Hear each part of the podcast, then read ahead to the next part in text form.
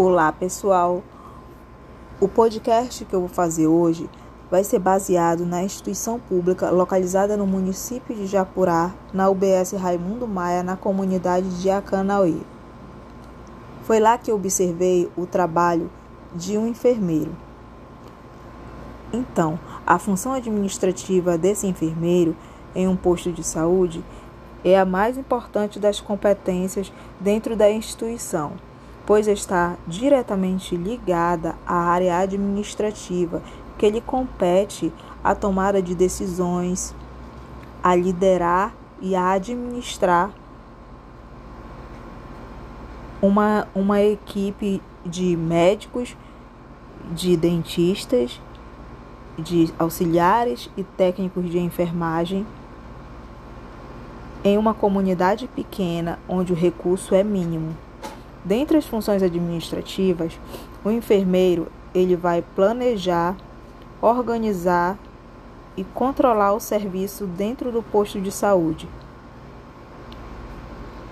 para que possa trazer mais qualidade de vida para aquela área local. Um dos principais mecanismos do controle que o enfermeiro utiliza dentro de uma unidade básica é o controle comportamental, porque é ele que vai especificar o modo correto de trabalho dentro da instituição, seja na forma de planejar, na hora de especificar métodos, impor regras e fazer a supervisão direta da sua equipe. Também se usa muito o controle preventivo em busca de prevenir erros e assim conseguir melhorar o serviço dentro da instituição. O controle de monitorar as atividades para garantir que sejam realizadas conforme foi planejado e através dos controles que serão realizados de forma firme e correta todas as atividades planejadas.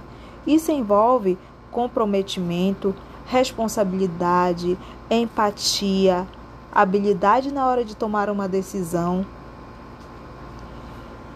unindo técnicas de administração com técnica de cuidado de enfermagem. Ao conhecermos o contexto das atividades administrativas executadas pelo enfermeiro e a relação desta com a assistência de enfermagem em uma comunidade, não é fácil você ganhar a confiança dos moradores.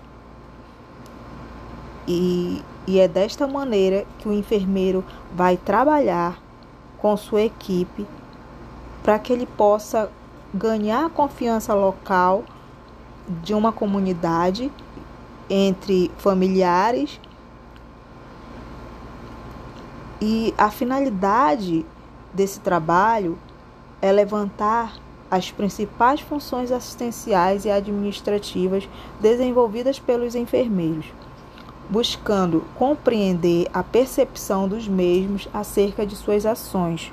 Só assim, o enfermeiro e sua equipe vão poder prestar um serviço de qualidade, atingindo seus objetivos dentro da comunidade onde estão locados.